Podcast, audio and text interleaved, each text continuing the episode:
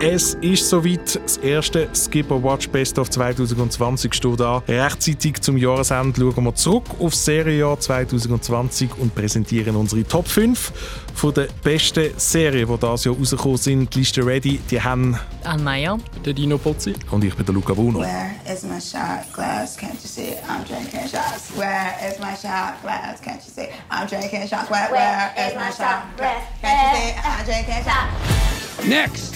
You're gonna call yourself Saul Goodman. Saul Goodman? You're who? Take a card. There you are. I'm Saul Goodman. Tell the readers of life how it feels to be a girl. Among all those men. I don't mind it. Chess isn't always competitive. Chess can also be beautiful. Ja, wir kommen gerade zu unseren jeweiligen Listen der besten Serien vom Jahr. Nächste Woche schwätzen wir dann über die besten Filme vom Jahr und zuerst noch kurz über etwas, über das wir letzte Woche bei Skipper Watch geschwätzt haben, im Rahmen des Films «The Midnight Sky» nämlich, wo nächste Woche, ich weiss nicht, bei euch auf Platz eins, auf Platz zwei? Oder wo, wo wird er sein? Nein, das zu, über Platz eins. Über oh, das ist Platz, Platz, definitiv. Bei mir wird er, ähm, glaube ich, auf, auf allen Top fünf Plätzen sein. Zum ersten Mal hat es ein Film auf Platz eins, zwei, drei, vier und fünf geschafft, der Midnight Sky. Wer wissen will, wieso wir den Film so absolut grossartig und spannend findet, kann die Folge von letzter Woche hören, wo wir eben unter anderem auch über das fucking kleine Mädchen geschwätzt haben, das dort am Ende vorgekommen ist.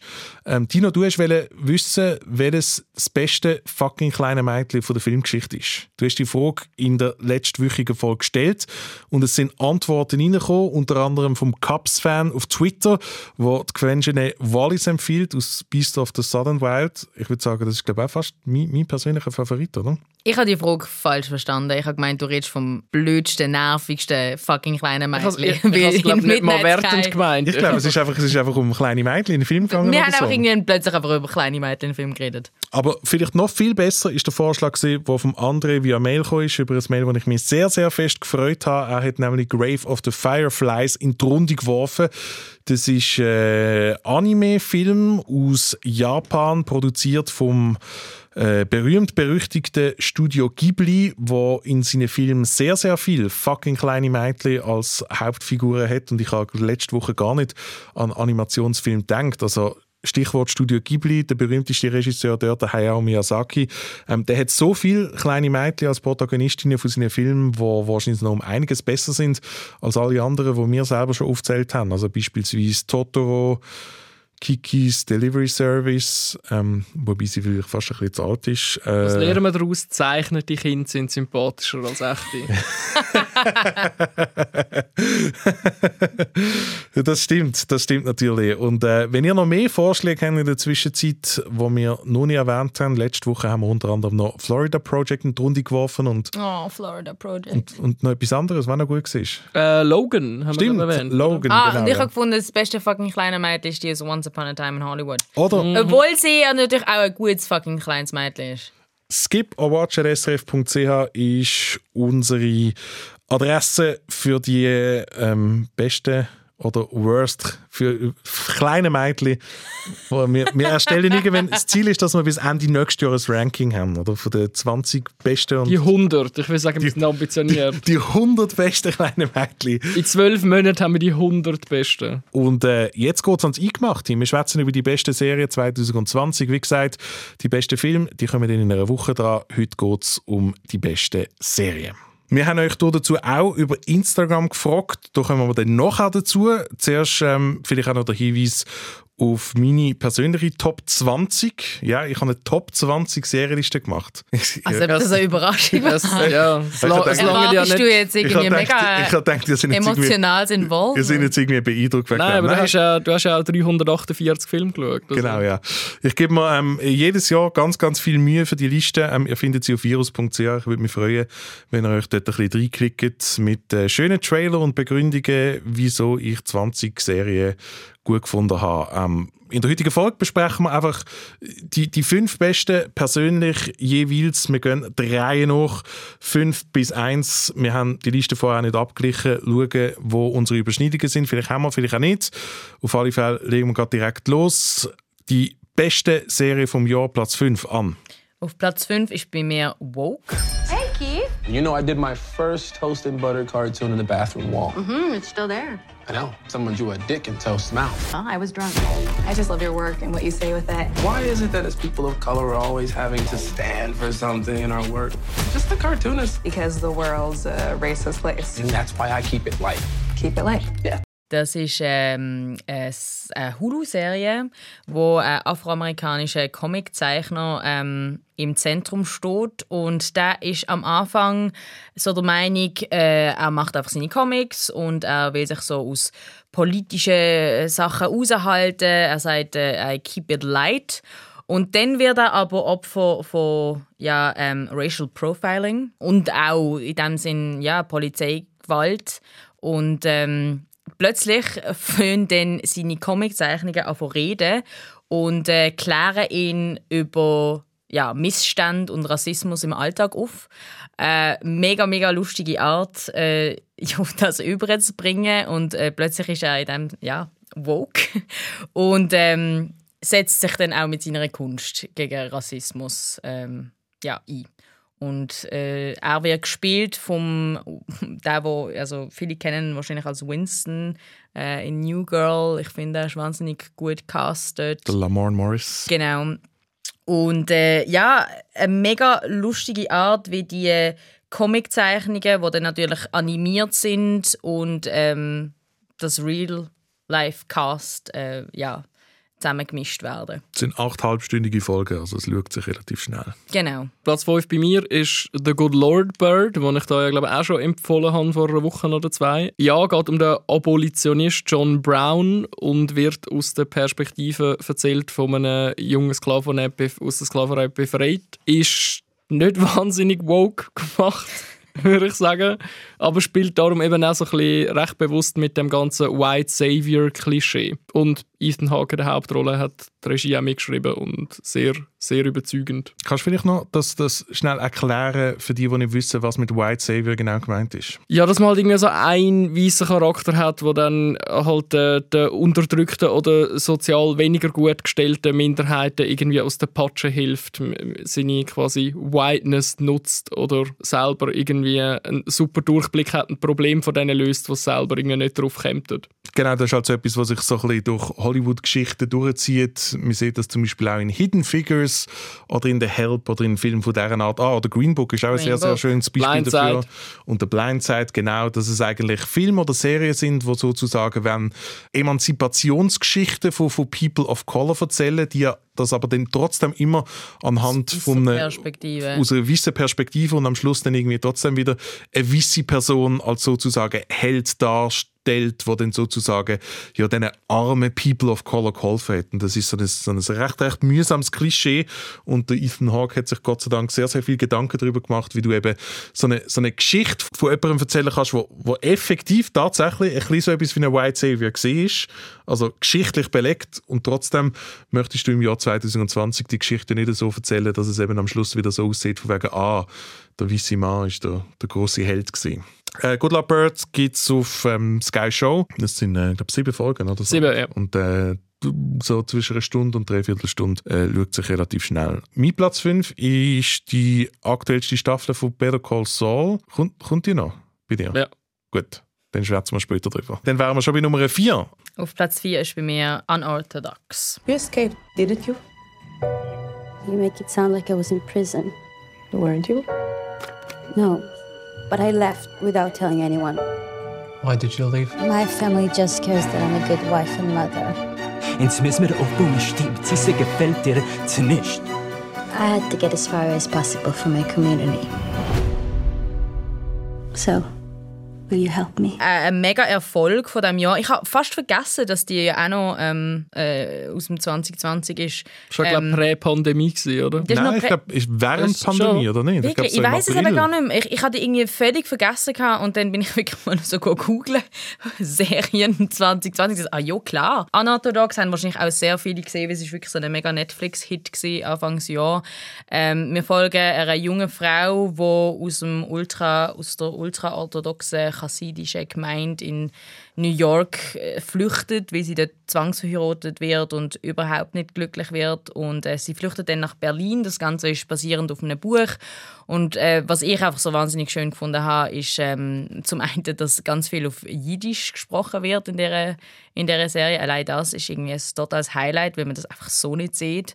Und ähm, es ist teils auch wie eine wahnsinnig spannende Krimi inszeniert, weil ihre Mann und ähm, dem sie Cousin ähm, probieren sie dann zurückzuholen und suchen sie, und darum ja, ist auch eine wahnsinnig grosse Spannung dabei, aber es ist auch sehr äh, berührend und eindrücklich, und ich finde trotzdem fern von diesen Klischees rund um die Geschichte. Es gibt ja schon inzwischen recht viele Filme. Ähm, ich glaube auch über die Autorin von diesem Buch ist auch, sind auch schon Dokumentarfilme gedreht worden. Also das ganze Thema von ja, das muss man vielleicht noch schnell sagen. So also, dass die ganze Geschichte basiert auf dem Buch von der Deborah Feldman, wo unter genau. anderem auch im, im Schweizer Dokumentarfilm Female Pleasure dokumentiert genau. worden ist.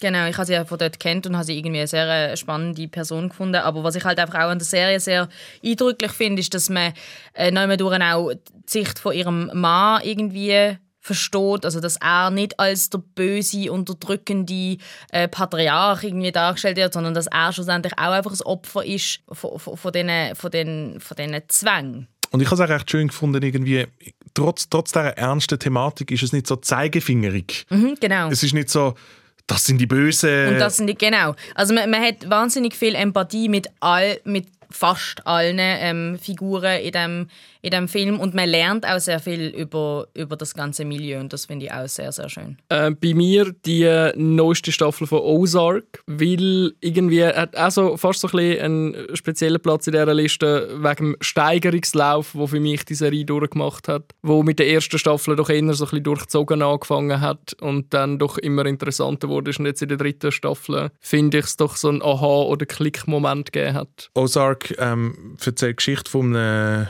von einem Finanzberater, der Marty Bird, ähm, gespielt von Jason Bateman. Sehr gut gespielt übrigens von Jason Bateman, den man sonst eigentlich nur aus Comedy-Rollen kennt. Und, und er führt, glaube ich, auch Regie bei genau, es ist der Hälfte von allen Folgen. Es ist wirklich so ein bisschen sein Ding. Und wo man zuerst mal über Ozark gelesen hat, hat es wirklich so ausgesehen wie, ah, der Jason Bateman macht jetzt sein persönliches Breaking Bad. Genau, ja. Und das Interessante an dieser Serie ist ja, dass der Jason Bateman eigentlich die Rolle spielt, wie er auch in Arrested Development spielt. Also, er ist quasi der Straight Man. Er hat nicht, eine, er rasiert sich nicht eine Glatze und ist so super serious, sondern hm. er ist immer noch so recht so, ja halt so, so die typische Art, wie man ihn, wie man ihn aus, aus, aus vielen Filmen kennt und so. Und, ähm, und das ist definitiv, hat sich die Serie hure fest weiterentwickelt, weil am Anfang ist es wirklich so ein bisschen so eine serious Breaking Bad Abklatsch, was, wenn ein Familienvater trot, äh, plötzlich in irgendwie illegale Geschäfte hineinrutscht und es dann einfach toll finden. Und mittlerweile, ähm, ich bin auch, ich bin nach der ersten Staffel ausgestiegen und habe dann irgendwann diesen Sommer gefunden, also gut, ich schaue jetzt die zweite und die dritte nach und habe sie, glaube ich, irgendwie in einer Woche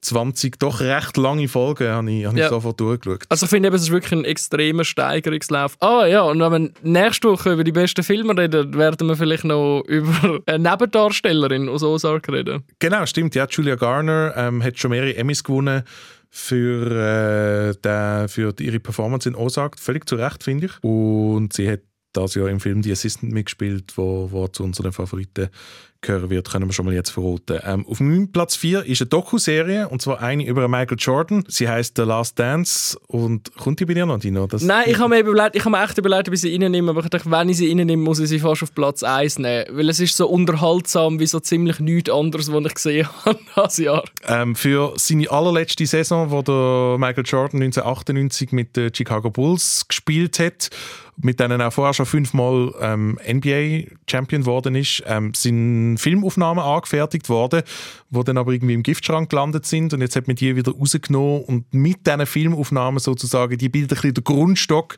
für äh, eine zehnstündige Erklärung über das Phänomen Michael Jordan. Man geht zurück zu seiner Anfangszeit, aber gleichzeitig schaut man auch nach vorne im Jahr zwanzig zwanzig. Also es sind mehr oder weniger die letzten fünfunddreissig Jahre Basketball, die in dieser Dokuserie erklärt werden, aber eben nicht nur. Also Basketball ist wirklich so ein bisschen der Ausgangspunkt, und es ist so ein bisschen, zum einen die Dokumentation über das Phänomen Michael Jordan zu seiner Aktivzeit, aber zum anderen halt auch ein wahnsinnig interessanter Einblick in die verrückte Figur Michael Jordan, die heute im Jahr zwanzig zwanzig immer noch genau gleich nachtragend ist äh, wie damals. Unglaublich, also der Mensch ist definitiv, mit, mit Michael Jordan wird man sich nicht verscherzen. Also definitiv der, nicht. Der Michael Jordan ist wirklich jemand, der die wahrscheinlich kompetitivste Person, die es je gegeben hat. Du könntest ihn herausfordern zu, keine Ahnung, Münzenwurf oder was auch immer und er wird dir, also was er ja tatsächlich macht in dieser Dokuserie. Ja, ja, ja, ja.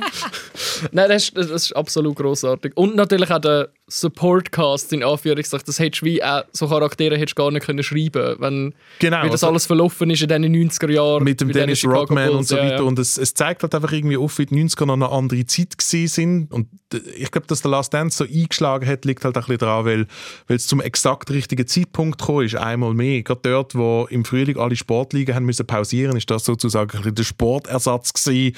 Und ähm, die ganzen Memes auf Twitter, es hat uh, ja, viel Spaß gemacht. Mit, es hat ja dann auch wirklich irgendwie so eine, so eine Catchphrase rauskristallisiert von Michael Jordan, dass eben einfach alles persönlich geworden ist für ihn irgendwann. Es ist wirklich, er nimmt alles persönlich, auch heute alles. Noch immer. Und äh, all die, die er damals gehasst hat, hasst er noch immer. Und es kommen wirklich eigentlich alle Figuren zur Sprache, die damals schon wichtig sind. Und ich glaube wirklich, auch wenn man sich nicht für Basketball interessiert, auch wenn man sich nicht für Sport interessiert, die Dokumentation hat irgendetwas sehr, sehr Mitreissendes und, und lohnt sich sicher, dass man dort mal reinschaut. Alle, alle Episoden sind auf Netflix. Platz drei ist bei mir äh, die vierte Staffel «The Crown».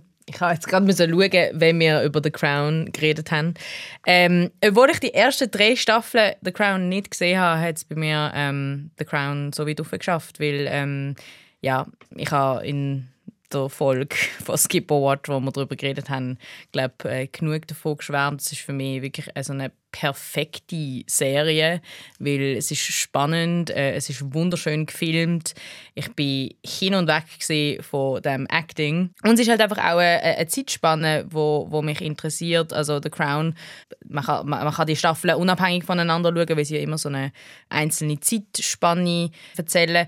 Und äh, in der vierten Staffel geht es um die achtziger. Das heisst, äh, Margaret Thatcher und ihre Beziehung zur Queen äh, ist ein Thema und die ganze Annäherung und dann auch Ehe und der Zusammenbruch von der Ehe von Charles und der Diana. Das heisst, das sind auch irgendwie alles Figuren, die wir kennen. Und ich habe es äh, ja, sehr spannend gefunden, ja, so eine fiktionale Serie über die Events zu sehen, wo man irgendwie einfach schon, man hat irgendwie eben schon davon gehört als Kind und irgendwie ist das so in den Medien gewesen. Und jetzt ähm, ja, erfahrt man, was hätte könnte zwischen all diesen Sachen ja, passieren. Und ich finde es aber trotzdem interessant, dass es dann die Geschichte irgendwie immer auf eine Art erzählen weiss, die man nicht so erwarten würde. Mhm. Also die ganze Charles-Diana-Geschichte, die im Mittelpunkt von dieser Staffel steht, wird eigentlich nicht so anhand von Events erzählt, die man erwarten könnte. Die Royal Wedding von damals, die spielt eigentlich keine Rolle. Ja, die wird eigentlich nur so wie andeutet. Oder es ist dann so ein Bild von der Diana irgendwie im Kleid oder so. Also es ist wirklich wahnsinnig schön. Und eben, also ich, ich, ich I'm still not over it, wie, wie, wie die junge äh, Schauspielerin, die Diana spielt oder auch, auch die Charles spielt, ähm, die Akzente so nailen. Finde ich wirklich etwas vom äh, Beeindruckendsten, was ich das Jahr gesehen habe. Wir haben ausgiebig über die vierte Staffel «The Crown» vor ein paar Wochen diskutiert. Dino, ich weiss, bei dir ist nicht in der Top-Liste drin, gell? Du hast die nicht nochmal... Nein, nein, es hat es knapp nicht in meine Top zwanzig geschafft. Aber auch du hast gesagt, objektiv gesehen ist es ja, gut. Ja, nein, ich kann auch zugeben, wenn ich absolut daneben liege. Aber... Nein, nein, ich, ich, nein, ich, du hast ja, ja nicht gesagt, du hast ja nicht gesagt, dass die, dass die Serie scheiße ist oder nein, so. Nein, nein, nein, nein, nein, It's, nein. It's, it's not for you. Und vielleicht die Anderson schreibt «Margaret Thatcher». Ich habe mir im Fall nochmal überlegt. Im Fall. Ich finde es im Fall yes. nicht so schlimm. Doch, doch, es ist schlimm. Oh Gott, okay. Oh, aber, und was wir in dieser in der Folge damals übrigens nicht erwähnt haben, dass Gillian Anderson die Rolle vor allem spielt, weil sie mit dem Peter Morgan, der Serienautor ist, sie... Also was vor allem, das ja, weiss man ja nicht. Also sonst würde man diese Person ja nicht casten. Nein, wirklich. Wir sind zusammen im richtigen Leben und darum seit, seit ein paar Jahren. Und dann hat Gillian Anderson wahrscheinlich gesagt, ich habe schon immer wollen Margaret Thatcher spielen. Yes. Ja, Also, aber ich, was ich noch wollte sagen, für die, die die vierte Staffel noch nicht gesehen haben, ich finde, es ist ja so eine mega gute Serie, um so jetzt irgendwie über Weihnachten zu schauen. Weil sie ist so cozy auch irgendwie, so in diesen wunderschönen Landhäusern. Und, ähm, es hat etwas sehr Weihnachtliches. Sie ja, tragen geil. alle die, die Pullis immer, die dicken Pullis, wenn sie in Schottland sind oder so. Es hat etwas sehr Christmas-Sweater-mässiges. Genau. Und, und so nochmal, wenn ihr auf Shots von Autos steht, die auf Villen zufahren. Es perfekt. Ist ein Traum. Perfekt. Genau mein Ding. I've made a lot of mistakes, but I look back at that other BoJack and I think, who is that?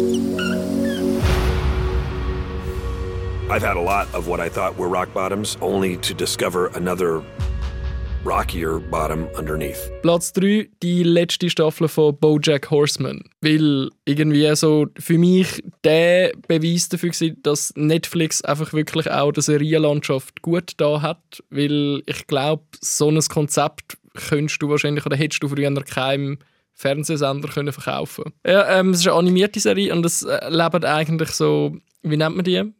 Es sind so Menschen, aber auch Tiere. Mensch, Tier, halb, halb, ja. halb Mensch, halb Pferd. Ein ehemaliger Serienstar, der mit Depressionen zu kämpfen hat und das Comeback versucht zu schaffen. Aber eben de- verschiedene psychische Probleme und Suchtkrankheiten hat, die ihn immer wieder zurückhalten und dazu bringen, sich selber zu manipulieren. Und wäre das eine Live-Action-Serie, würde man wahrscheinlich schon längstens darüber reden, dass es die Serie ist, wo das, wo das Thema, wie man mit plötzlichem Raum und dem Entzug von plötzlichem Raum umgeht, am besten illustriert. Puh, aber ich glaube, wenn es eine Live-Action-Serie wäre, ich weiß nicht, wie halb Pferd, halb Mensch. Ja, nein, dann wäre es eigentlich kein Pferd. BoJack ist jetzt fertig. Es war ein sehr, sehr gutes Ende. Ich glaube, der, der Höhepunkt von mir war Staffel drei oder Staffel vier oder so. Ja, es ist, es ist nicht die beste Staffel überhaupt, jetzt die letzte gewesen, aber ich finde es einfach Nein, es sehr schön. Nein, es ist ein super guter Schlusspunkt. Sehr, sehr, sehr schön, das alles irgendwie, ja. Ich glaube, das ist halt auch wirklich so eine Serie, wo mehrere Leute irgendwie ein bisschen Berührungsängste hatten. Und weil, auch wenn man immer wieder hört, jetzt seit Jahren, ah, BoJack Horseman ist so gut, BoJack Horseman ist so deep und so kreativ, es ist halt trotz allem immer noch eine Animationsserie mit einem halb Mensch, halb Pferd in der Hauptrolle und trotzdem ähm, springen über den Schatten. Es, oh, es lohnt sich einfach. Und wirklich. Heimat vom grossartigsten Jared Leto-Diss aller Zeiten. Meine Nummer drei ist, ist Normal People, a k a. Hot Irish People Fucking. ähm, es ist eine zwölfteilige Miniserie, die es bei uns via Stars Play zum Schauen gibt, ursprüngliche B B C-Produktion. Es ist einfach eine Romanze, die Serie, zwischen, zwischen Connor und Marianne, beide aus Irland, die eine eher aus reichem Verhältnis, ähm, der Connor eher weniger. Uh, Nicht schlimm, es ist keine Romeo und Julia-Geschichte. Nein, ich weiss nicht, die Serie hat mich einfach verdammt mitgenommen. Ich finde, der, der Liebeskummer oder beziehungsweise das Auf und Ab, wenn man sich neu kennenlernt, wieder auseinanderlebt und so weiter. Ähm, ich habe das selten irgendwie so echt gesehen, wie, wie in dieser Serie, äh, die auf einem Buch basiert, von der Sally Rooney. Ich weiss nicht, du bist, äh, du bist die Belesene von uns an. Hast du irgendeine Meinung zu ihr? Ähm, nein, also ich habe vor allem äh, einfach, ich habe ein bisschen das Gefühl gehabt, das ist doch, also wenn ich so den Trailer und so gesehen habe, ich denke, das ist ultra kitschig. Ich, ich es ist, es hat ein bisschen etwas Kitschiges, ja. Ja, ich habe mich nicht an das, ähm, ich habe mich das nicht, nicht an, an, die, an die Serie angetraut. Ich glaube, dir wird das gefallen, Anna. Wirklich? Mhm. Ich weiss noch, du hast mir sie sogar noch geschickt. Ich Was? Sogar und du, noch ich habe es geschickt und du hast nicht geschaut? Ja. Ah, hast, fast schon, fast schon Majestätsbeleidigung. Hast, hast du den Ton gehört? Hast du den Ton gehört, wo wir gerade am Mikrofon eingefangen haben, wie mein Herz auseinandergebrochen ist? Ich habe gemeint, der, der, der Hissi-Fit, den du geschoben hast. Aha, oder eher zack, wie es tönt hat, wo mir dann das Messer in den Rücken gestochen hat oder so. Das, ist, das trifft mich fest. Ja. Aber was? Sally Rooney, ich, ich glaube, ich ver, ver, ver, ver, verwechsel sie mit eben jetzt. J K Rowling, ja. Äh, mit, Wayne, mit Wayne Rooney. Ähm, weil ich glaube, eben, ich habe von ihr etwas gelesen, aber ich also glaube, sie hat nur so Bücher, zwei Bücher gelesen. Conversation with Friends genau. Oder Normal People. Ah ja, genau, das ist das. Äh, nein, habe ich beide nicht gelesen, aber sie ist ja so mega da. Ja, sie ist wieder. Die junge Autorin und wird oft als äh, so Millennial-Versteherin. Genau, genau, genau, genau. Ähm, beschreiben. Was, was ich noch, noch sehr krass gefunden habe in dieser Serie, ist das Buch, eben, äh, wo ich selber nicht gelesen habe, ähm, sehr viel halt, also noch, noch viel mehr als, als bei anderen Geschichten halt auf diesen inneren Monolog basiert. Und das ist etwas, was brutal schwierig ist zum Verfilmen, wenn einfach, keine Ahnung, wenn man Leute sieht und jemand schwätzt aus dem Off oder so. Und das gibt es bei Normal People nicht. Es, es äh, passiert eigentlich alles durch Blick und Körperspruch, wo, wo ich selten so gut umgesetzt habe von, von, von zwei Schauspielern, also die beiden, die dort die Hauptrolle spielen. Du selten so gut umgesetzt hast. Ja, wo ich selten so gut umgesetzt habe mit ihren Körpersprachen. Wo ich selten so gut gesehen habe. Entschuldigung. Normal People. Ja, genau. Ja. Daisy Edgar Jones und Paul Mescal ähm, spielen die Hauptrolle, bis dato eher unbekannt, aber ich glaube, die beiden werden garantiert Stars. Ähm, die machen das fantastisch. Zwei von den besten Schauspieler. Das ist eine Leistung, die ich das ja gesehen habe. Wunderbar. Der heißt Paul Mescal? Paul Mescal, ja. Was für ein Name. Genau, ja. So, der Dino Tequila. Dino Tequila! Kann man die bitte auf jetzt so nennen? Please. Ich meine, können schon. Aber der Dino Tequila. Also, warte mal. Daddy für den Luca, Dino Tequila für dich und wir Youngblood. Ah, ja, stimmt. Geil. Dann wären wir schon bei unseren Top zwei. Bei mir ist auf dem zwei etwas, was ihr vielleicht als Film seht, aber ich habe es jetzt wirklich tatsächlich äh, zu der Serie gepackt, nämlich Small Axe. Ich habe es eben nicht reingenommen, weil wir uns bis letzte Woche nicht einig sind, ob wir es zu dem Film oder zu der Serie nehmen, aber sonst wäre es wahrscheinlich beiderorts auf Platz eins gewesen. Who cares? Ich meine, wir haben, wir haben die Serie oder den Film oder die Filmserie haben wir abgefeiert. Es ist ein Film. Es ist ein Film. Es sind aber ich Film, finde, Andi aber... hat das mega gut erklärt, wo wir, wo wir über Small Axe geschwätzt haben vor, vor zwei Wochen, wieso es für die auch als Serie funktioniert. Ja, also... Stimme ich absolut zu, aber es sind Filme. Vog, Vog, was ist für dich Black Mirror? Eine Serie. Warum ist Black Mirror eine Serie und Small Axe nicht? Weil Black Mirror nicht Feature-Länge hat, in der Regel, aber oder? Das ist die ein, der einzige Grund. Und ja. Ich meine, f- f- über die Länge haben wir ja auch geredet. Also ich meine, also, äh, die zweite Folge geht ja auch knapp eine Stunde von dem her. Und haben ja die vierte und die fünfte Folge gesehen, die gehen im Fall beide noch sechzig Minuten. Also. Eben, also von dem her. Aber ist ja egal. Eben, ich bin der Meinung, ähm, dass ich es äh, unglaublich interessant finde, wie eben eine Serie, in meinen Augen. Ähm, also eine Serie von Film, oder? So äh, reichhaltig kann sein wie eben Film und gleichzeitig halt eben so ein übergeordnetes Thema hat, weil es geht ja eben darum, dass das Leben von der afro-karibischen Community in London in den siebziger und achtziger Jahren für uns spürbar wird. Und ähm, das sind eben Geschichten, wo der Steve McQueen, das ist der Regisseur äh, von dieser wunderbaren Film-Fragezeichen-Serie, das sind Geschichten, die er schon sehr lange hat wollen erzählen. Er selber kommt aus diesem Milieu. Also, ähm, die eine Geschichte ist auch so ein bisschen die Story von seiner Großmutter. Er hat einen sehr persönlichen Bezug zu äh, diesen Geschichten und das spürt man. Und ähm, ah. dort haben wir ja wirklich gesagt, so, es fehlen uns die Superlative, weil es ist wirklich äh, ein weiterer Beweis, was Film für eine Kunst kann sein. Warum lachst du jetzt? Nein, ich lache jetzt, jetzt habe ich selber Folgen genannt, die so darauf beharrt hat, dass es Filme sind. Habe ich so als Folgen bezeichnet. Ähm, ja. Ich habe äh, absolut Fernseh-Highlight vom Jahr. Auf, auf Eben, das hast ja du auch gesagt. Und Fernsehen heisst... Weil sie im Fernsehen gelaufen ist. Äh, okay. wer, wer auf meine Serienliste auf virus punkt c h schaut, meine Top zwanzig, ich kann es gerne mal, findet ganz unten Small Axe ähm, als unranked. Weil ich mir, ich, für mich selber sind es... Ich habe es jetzt auch in meine Filmliste genommen, jeweils, die einzelnen. Ähm, aber ich, ich, ich finde, das ist, das ist irgendwie eine dämliche Diskussion. Who gives a shit? Ja. Hauptsache, es ist gut. Ich, eben noch, ich muss sagen, ich habe es eben in die Serie genommen, weil sonst mindestens zwei dann bei meinen Top fünf gesehen sind und halt ich habe gefunden, ich will noch über etwas anderes reden in diesem Podcast als immer nur über Small Axe, obwohl ich wahrscheinlich äh, sieben Podcasts über Small Axe könnte schwärmen. Hast du fertig geschaut dann eigentlich? Nein, ich habe die letzten zwei aber noch nicht gesehen. Ich habe mich nicht getraut, nochmal deinen Account zu nutzen. Es klingt wirklich so, als ob ich so der Dealer von illegalen Sachen wäre. So an, an, du darfst jederzeit meinen Account nutzen. Yes! Erst ist gratis. Hast du fertig geschaut, Dino? Äh, die letzten habe ich noch nicht gesehen. Okay, ja. Sind gut, sind beide gut. Die letzte Folge. Die letzte... Von dieser Serie. Bist jetzt konvertiert? Zu den Film, zu den Seriengläubigen. Nummer zwei, Dino. Uh, The Queen's Gambit. There's no player in the world as gifted as you are. There is one player that scares me. Who? The Russian. Ja, das ist meine Nummer eins. Ich habe die im Fall nicht in meine Top fünf genommen. Hast du es geschaut? Im Fall, ich ich habe sie auch geschaut und ähm, irgendwie mega toll gefunden beim Schauen, aber dann im Nachhinein habe ich so ein bisschen einen bitteren Nachgeschmack. Aber du kannst jetzt sonst zuerst mal über das Positive reden von dieser Serie. Nein, nein, erst dann nachher beim Luca. Wobei ich jetzt glaube, wir haben jetzt alle irgendwie die ganze Zeit Überschneidungen. Ich weiss nur nicht, was auf deiner eins sein wird, Dino. Das, was bei dir auf dem fünf war. Ah, stimmt, genau, ja. Und ich habe das Gefühl, meine Nummer zwei ist Nummer eins bei der Anne. Ja, wahrscheinlich. Fast hundert Prozent. Was ist, was ist das? Und jetzt alle, die zuhören, denken, ah, mega interessant, wie sie über Zahlen schwätzen. Ich glaube, ich, ich, ich, glaub, ich weiss, was es ist. Also, auf meine, meine Nummer zwei ist I May Destroy You. Voilà. Das ist, ja, meine eins. Okay. Also, und aber jetzt habe ich auch noch meine eins schon gespoilert. Ja, nein.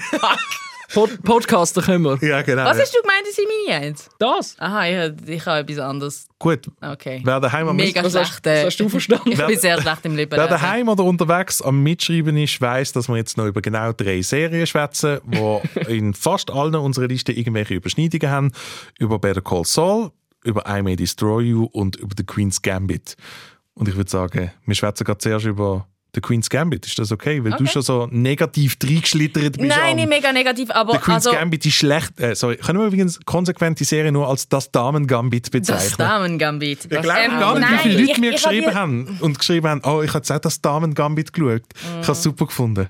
Hey, ich, ich, ich, ich habe sie auch so, ähm, wie du damals, äh, was du als äh, Tipp gehabt hast, gesagt hast, das kann man wirklich in einem Wochenende so durchsuchten. Es ist wahnsinnig packend und ich habe es auch äh, aus einer so feministischen Sicht empowering gefunden.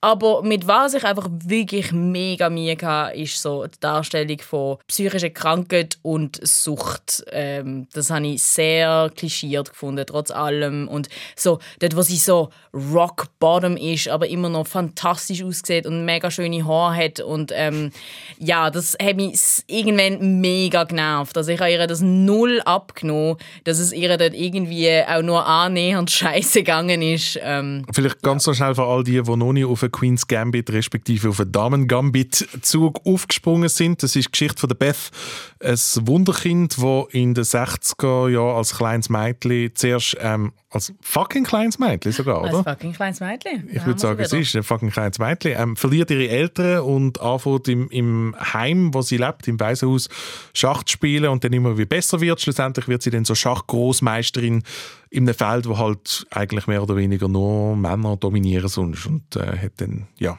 das ist so ein bisschen, um das es geht. Die Hauptrolle spielt Anna Taylor-Joy, sie macht das super. Und ich war recht überrascht gewesen.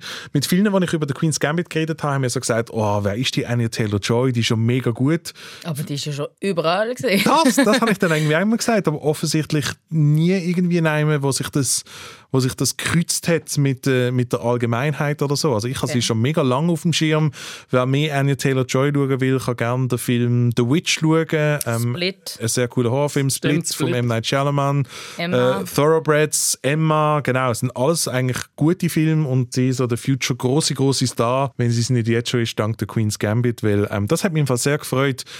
Ich, ich weiss, du hast es jetzt nicht super gut gefunden, an und die haben gewisse Sachen daran gestört, aber ich bin trotzdem froh, dass das so ein Hit geworden ist. Also ja klar, und es passt auch und es sind auch wirklich genau so Storys, die man im Moment äh, gerne schaut, äh, mit, mit, mit Frauen in der Hauptrolle. Ähm. Ich glaube, das war auch ein bisschen der Grund gewesen, wieso ich es schlussendlich auf, auf Platz eins gesetzt habe. Ich habe mir lange Gedanken darüber gemacht, weil es ist jetzt die beste Serie vom Jahr und du kannst logischerweise Gründe bringen, wieso I May Destroy You die Serie ist, die wir dieses Jahr brauchen. Aber mhm. gleichzeitig habe ich irgendwie auch gefunden, der Queen's Gambit hat so schön gepasst, dass wir endlich wieder einmal mit jemandem mitfiebern dürfen, deren ihre Chancen am Anfang gar nicht mal so gut sind und am Schluss triumphiert sie eben doch. Irgendwie passt das für mich. Also es ist das schönes Futter, das wir im Jahr zwanzig zwanzig alle bitter nötig haben. Für mich auch irgendwie gleichzeitig der beste Sportfilm seit, ähm, seit Moneyball oder so. Ja, also es das muss man schon sagen, es ist schon sehr faszinierend, wie es der, jetzt will ich gerade sagen, Film, wie es die Serie schafft, äh, ein Sport wie Schach so spannend zu inszenieren. Nicht, dass ich sage, Schach ist nicht spannend, aber... Sorry an alle Schachspieler. Dino, du spielst sicher Schach, oder? Das ist jetzt einfach daneben, weil ich eine Brille habe. Wirklich? Ich habe auch eine Brille. Dann hätte ich jetzt auch eine Brille. Ich habe sie ich... einfach nie an, wenn wir den Podcast machen, damit wir nicht einfach so fucking drei Brille-Nerds sind. Aber ich könnte mir die, ich könnte mir die eben mega gut vorstellen als so eine Schachprotégé damals, wo ich du... Ich bin nicht in... so gut im mehr als zwei Schritt vorausdenken. Okay. Nein, aber das ist wirklich... Das, das, das muss ich dem, dieser Serie sehr, sehr hoch anrechnen, ähm, dass, dass, dass man sich auch plötzlich auch für, für Schach davon in, interessieren und dass es trotzdem nicht irgendwie so ähm, zu viel erklärend ist und zu fest probiert, irgendwie einem jetzt da irgendwie äh, etwas näher zu bringen, zu bringen, was man nicht kennt. Und Shoutout an den fucking kleinen Bub aus Love Actually, der, der, Bad, der Bad Boy spielt in der... der Wo ja. immer noch der fucking kleine Bub geblieben ist, aber inzwischen im Fall schon fast über dreißig. Ich glaube, er ist dreißig oder einunddreißig. Ich aber glaub, er ist so Rest, jung der Rest von seinem Leben genau so aussehen. Ja, und er hat einen Schnauz. Also. Schnell noch zu dem, was ich vorher gesagt habe. Es hat mich gefreut, dass das so ein Hit geworden ist. Im Sinne von, also Netflix macht ja sehr viel Gutes. Irgendwie die Hälfte von meiner Serienliste sind also, glaube Netflix-Produktionen und das war in den vergangenen Jahren nicht so gewesen. Sie machen da sehr viel Brunz. Aber das kommt eben dazu. Sehr viel Brunz und aus oh, irgendwelchen yeah. Gründen schauen die Leute lieber den Brunz als die wirklich guten Sachen. Also du fragst dann irgendwie, ja, was hast du das letzte auf Netflix geschaut? Und dann sagen sie Warrior Nun. äh, äh, Fuller House oder irgendwie so etwas. Du siehst Emily in, in fucking Paris. Du siehst einfach in der Top-Liste. Das sind immer so mega weirde Sachen in der Top Ten. Und, und es freut mich, dass jetzt mal etwas richtig Gutes auch so richtig gut geschaut ist. Und mit Hit meine ich übrigens, es ist ja wirklich ein crazy Hit. Ich habe äh, die, die Geschichte gelesen von den von der Google Trends und man kann das wirklich selber nachschauen, wie das Wort Schach oder Schachbrett seit seitdem die Serie online ist, irgendwie im Oktober, also so exponentiell zugenommen hat, wie eigentlich normalerweise nur die Covid-Zahlen zunehmen würden oder so. Es ist hure krass, wie das wirklich so ein flächendeckender riesen, riesen Erfolg geworden ist. Schach ist ja wirklich wieder so der heiße Scheiß. Hätten wir noch einen Schach-Podcast gemacht, Mann. Ah, fuck. Wir haben noch zwei andere Serien, über die wir schwätzen müssen. Vielleicht zuerst Better Call Saul, Staffel fünf. I thought I was wasting a year of my life. It wasn't a waste. This is the way, Kim. It's gonna work. Next! You're gonna call yourself Saul Goodman. Saul Goodman? You're who? Take a card. Oh, there you are. I'm Saul Goodman, and I make it my business to defend the citizens of Albuquerque against injustices of every kind. Ja, Dino, ich weiß gar nicht, ich, ich habe mir da sehr, sehr wenig Notizen dazu gemacht und es zieht sich ein bisschen durch alle unsere Skipper-Watch-Folgen. Ich habe mir einmal mehr aufgeschrieben, man ist in der Hand von einem Meister. Von einem absoluten Meister, genau. Ja. Ja, ich, ich finde, es wird einfach wirklich nicht, es hebt seit fünf Staffeln jetzt das unglaubliche Niveau und wenn man sich überlegt, wie die Serie gestartet hat, als Prequel zu Breaking Bad, der vielleicht erfolgreichste oder der Kultserie von dieser so Wende Nuller, Zehner Jahre und irgendwie sich total emanzipiert hat davon. Einfach wirklich, ja, immer, immer wieder beeindruckend. Ich, ich hoffe wirklich, dass ähm, die, die sechste und letzte Staffel drei Arbeiten von anscheinend im März zwanzig einundzwanzig an, dass die nicht ähm, beeinflusst werden durch die ab momentane Corona-Situation. Also es sind jetzt wieder sehr viele Dreharbeiten angefangen. Das Ergebnis hat man noch kaum gesehen. Ich bin zum Beispiel die eigentlich relativ schlechte, nein, eigentlich ist sie gar nicht so schlecht, aber ich schaue die Serie «This is Us», die seit dieser Staffel jetzt äh, mit, mit Corona-Protokoll filmt und man merkt es halt zum Teil schon ein bisschen. Und was merkt man? Dass es halt einfach weniger Crowd-Szenen gibt, mhm, und dass das eigentlich gar nicht mehr draussen gefilmt wird, mhm, und auch wenn du in einem Bus filmst, ist es Greenscreen und so weiter und keine Ahnung, vielleicht fällt einem das gar nicht auf, aber mir fällt es irgendwie auf. Aber bei Better Call Saul fände ich es jetzt besonders schade, weil das ja vor allem auch von diesen von diesen crazy Visuals und diesen, mhm, und diesen schönen Landschaften lebt. Andererseits in der Wüste, wo ja normalerweise gefilmt werden, gibt es ja nicht viele Leute von dem. Das her. Ist ja so. Und es ist ja, das, das passt ja zu dem ganzen irgendwie Spaghetti-Western-Komponenten, die es visuell ja doch hat, die ja Breaking Bad auch schon gehabt hat. Ja, also ich bin auch hellauf begeistert von dieser Staffel und es ist wirklich, es ist ein bisschen ähnlich wie bei BoJack, ähm, wenn halt etwas schon seit mehreren Jahren am Laufen ist, fällt es mir zum Teil wie schwierig, irgendwie jedes Jahr wieder zu sagen, ach, es ist einfach so gut, ja. ach, es ist einfach so gut, aber vielleicht für all die, die, die Breaking Bad gesehen haben und, und ähm, kein Interesse haben an dem Prequel Better Call Saul. Äh, also ich glaube, man kann auch hier wieder über den Schatten springen und sagen, doch, Better Call Saul, es ist wirklich eigentlich gleich gut, es ist gleich gut wie Breaking Bad, oder? Ich würde fast so weit gehen und sagen, dass es eventuell fast noch ein bisschen interessanter ist. Ich glaube auch, ja. Wenn es dann Skip or Watch im Dezember zwanzig einundzwanzig immer noch gibt, können wir an die sechste Staffel Better Call Saul schauen lassen. Freust du dich schon drauf, Dina? Also jetzt schon das Watch von mir, definitiv. Genau, ja. Aber ich komme jetzt im Fall nicht mehr raus. Ist das bei euch das eins oder das zwei? Nein, bei mir war es fünf sogar. Hä? Und bei mir ist es eins. Aha, reden wir jetzt über dieses eins und das eins, Queen's Gambit. Ist von mir das eins? Ist von dir das eins gewesen. Und, und jetzt reden wir noch über mein eins, wo bei dir das zwei ist. Yes. Wieder schön, wie wir über die Zahlen geredet haben. Wir haben ja all die Listen, ähm, publizieren wir auch auf dem Instagram-Account von S R F Virus. Aber für das, das haben wir ja die Liste. Ja. S R F Virus Schlussendlich kommt sie auch nicht so Instagram. mega drauf an. Es sind einfach fünf. Es sind alles Watches, genau. genau. Ja. Normalerweise machen wir ja in diesem Podcast, ähm, beurteilen wir Sachen, ob man sie skippen oder watchen soll. Und wer jetzt äh, eine Stunde lang wer eine, wer eine Stunde lang Lust hat und sich, und, sich, und sich freut darauf, bis wir zu den Skips kommen, die kommen dann in ein paar Wochen aber erst. Wir können auch einfach noch ein paar Mal Skip or Watch sagen. Skip genau. or Watch, Skip or Watch, Skip or Watch. Wir sind momentan bei den Watches, bei der besten Serie also. vom Jahr und haben noch etwas übrig. I just want to know how How did last night end? I've got this thing in my head of like this guy. Because now you're you're calling it something that I never. How are you doing? I'm great as long as I'm around people. Ja, I May Destroy You, die zweite Serie, stimmt das, von der Michaela Cole, die yes. kennt man vielleicht von Chewing Gum, spielt selber die Hauptrolle, äh, hat das Drehbuch geschrieben, ja, setzt äh, eigene Erlebnisse, die sie hatte, äh, in den Mittelpunkt. Es geht um eine junge Frau in London, äh, wo K O-Tropfen verabreicht werden, ähm, ja, sie wird vergewaltigt.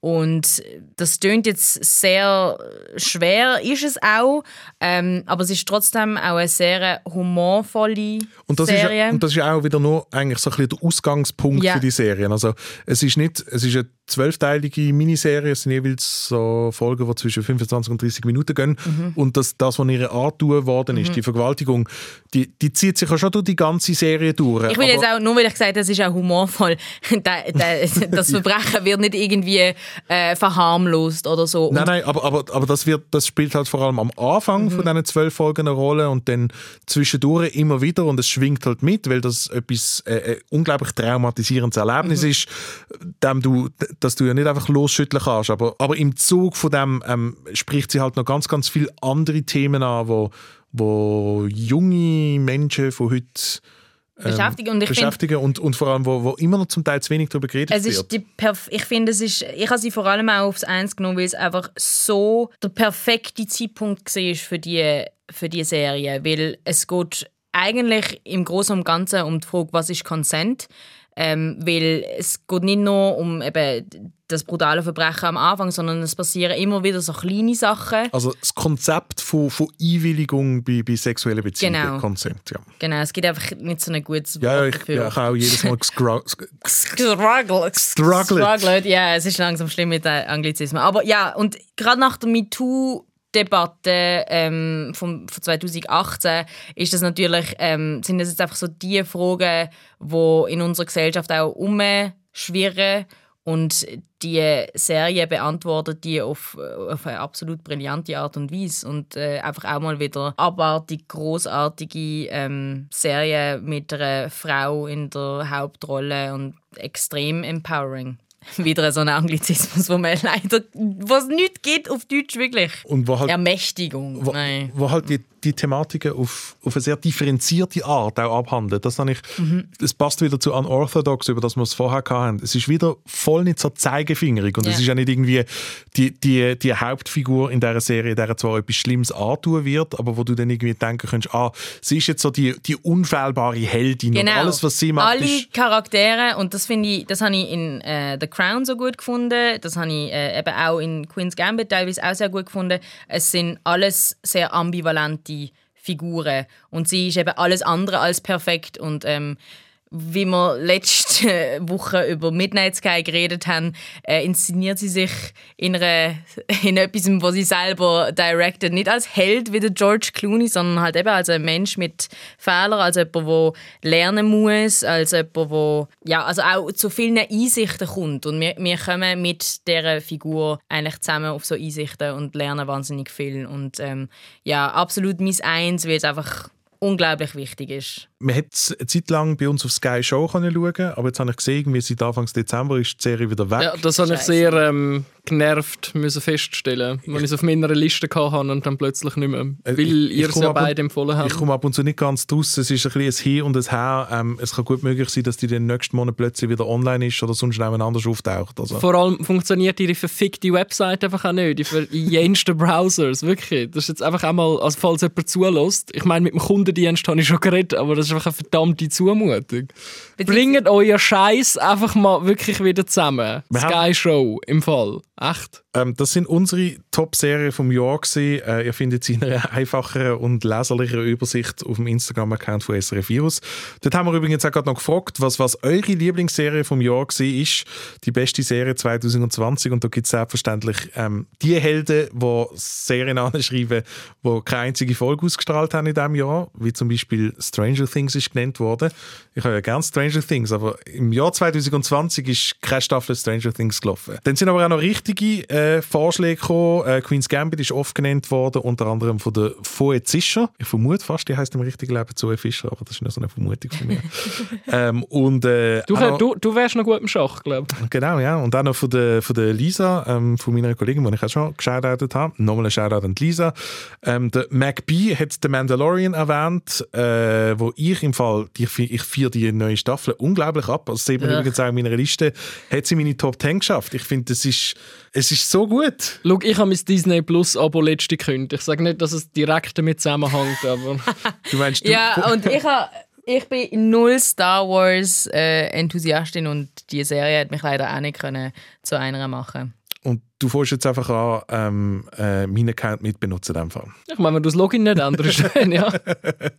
Dann hat unser Virus-Mitmoderator Jan Gross äh, die dritte Staffel Dark, die dritte und letzte Staffel Dark als seine Lieblingsserie vom Jahr bezeichnet. Jan, viel Liebe für dich, aber ich, ich habe leider abgehängt bei der dritten Staffel Dark. Irgendwie das Gefühl, über die dritte Staffel Dark werden wir noch reden. Meinst, ich kann schon über die erste Staffel Dark noch reden. Wir werden über die dritte Staffel Dark noch reden. Dann hat äh, der Jannik Fischli die dritte Staffel Westworld erwähnt, äh, wo bei mir leider in Kategorie dritte Staffel Dark geht. Auch dort ähm, finde ich ja sehr schön, wie das gemacht wird und trotz meiner grossen Liebe zum Aaron Paul. Also ich habe die ganze Staffel geschaut, aber ich könnte dir nicht erzählen, was passiert ist in dieser Staffel. Und Aaron Paul seine Paraderolle sowieso in BoJack Horseman, also...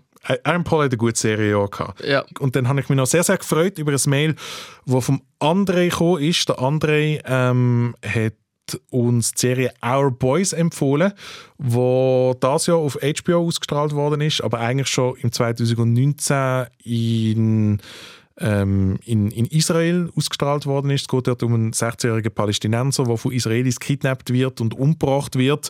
Ähm, alles ist eine wahre Geschichte, habe ich selber nicht gesehen und kommt definitiv auf meine Liste. Ich muss auch an dieser Stelle noch sagen, das werdet ihr vielleicht merken, wenn ihr meine Serienlisten auf virus punkt c h anschaut. Ich bin halt einfach leider Gottes sehr England, Amerika und Deutschland fokussiert und Ich, es ist ein riesengroßer Blindspot, wenn es um Produktionen von, von anderen Ländern geht. Aber auch Mittag... Hast du die neue, apropos England, äh, Amerika und Deutschland orientiert, hast du die neue Serie von Luca Guadagnino gesehen? Die habe ich gesehen, ja.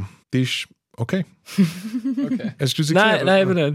«We are who we are» heisst die. Ja. Sie ist okay. Es spielt eben so ein bisschen dort, wo «My Tribe» her ist. In, In Veneto, oder? Ja. Ja, ja eben.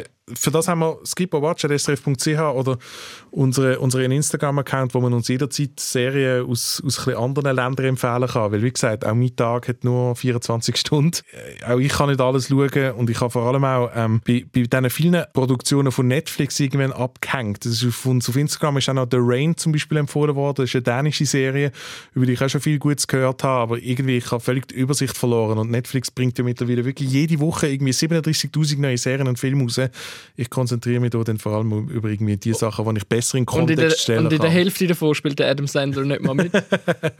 Genau. Ähm, das war es vom äh, Serienjahr zwanzig zwanzig. Wenn ihr in der Zwischenzeit etwas schaut, vielleicht sogar über die Weihnachtstage ähm, von unserer Liste und gar nicht einverstanden sind mit etwas, was wir empfohlen haben oder vielleicht sogar einfach etwas geschaut haben und mega toll findet, sagt uns das via skip a watch at s r f punkt c h. Punkt C H. Wir diskutieren nächste Woche über die besten Filme vom Jahr und hören uns also in sieben Tagen an Weihnachten wieder. Wird wieder äh, eine längere Diskussion über was wir alles im Filmjahr zwanzig zwanzig gesehen haben. Unsere Namen sind Dino Pozi, Anne Mayer und ich bin der Luca Bruno. Bis nächste Woche. Skip and Watch, der Serien- und Filmpodcast von S R F Virus. Jeden Freitag überall dort, wo du Podcasts hörst. Und auf virus punkt c h. Ähm, Ann, kannst du das Mikrofon noch ein bisschen näher nehmen? Aha, ja, yeah, sorry. Wo, was macht eigentlich die Person, die immer vor mir... Das Mikrofon ist immer so gegen offen. Ich habe einmal das Gefühl, die, die vor uns aufnehmen, sind alle so zwei Komma elf Meter etwa. Und die äh. reden irgendwie so. Ja, das ist halt... Hallo? Wenn ist mir cooler, wenn wir so wie... I'm fucking nerd oder... Oder so abstoßen.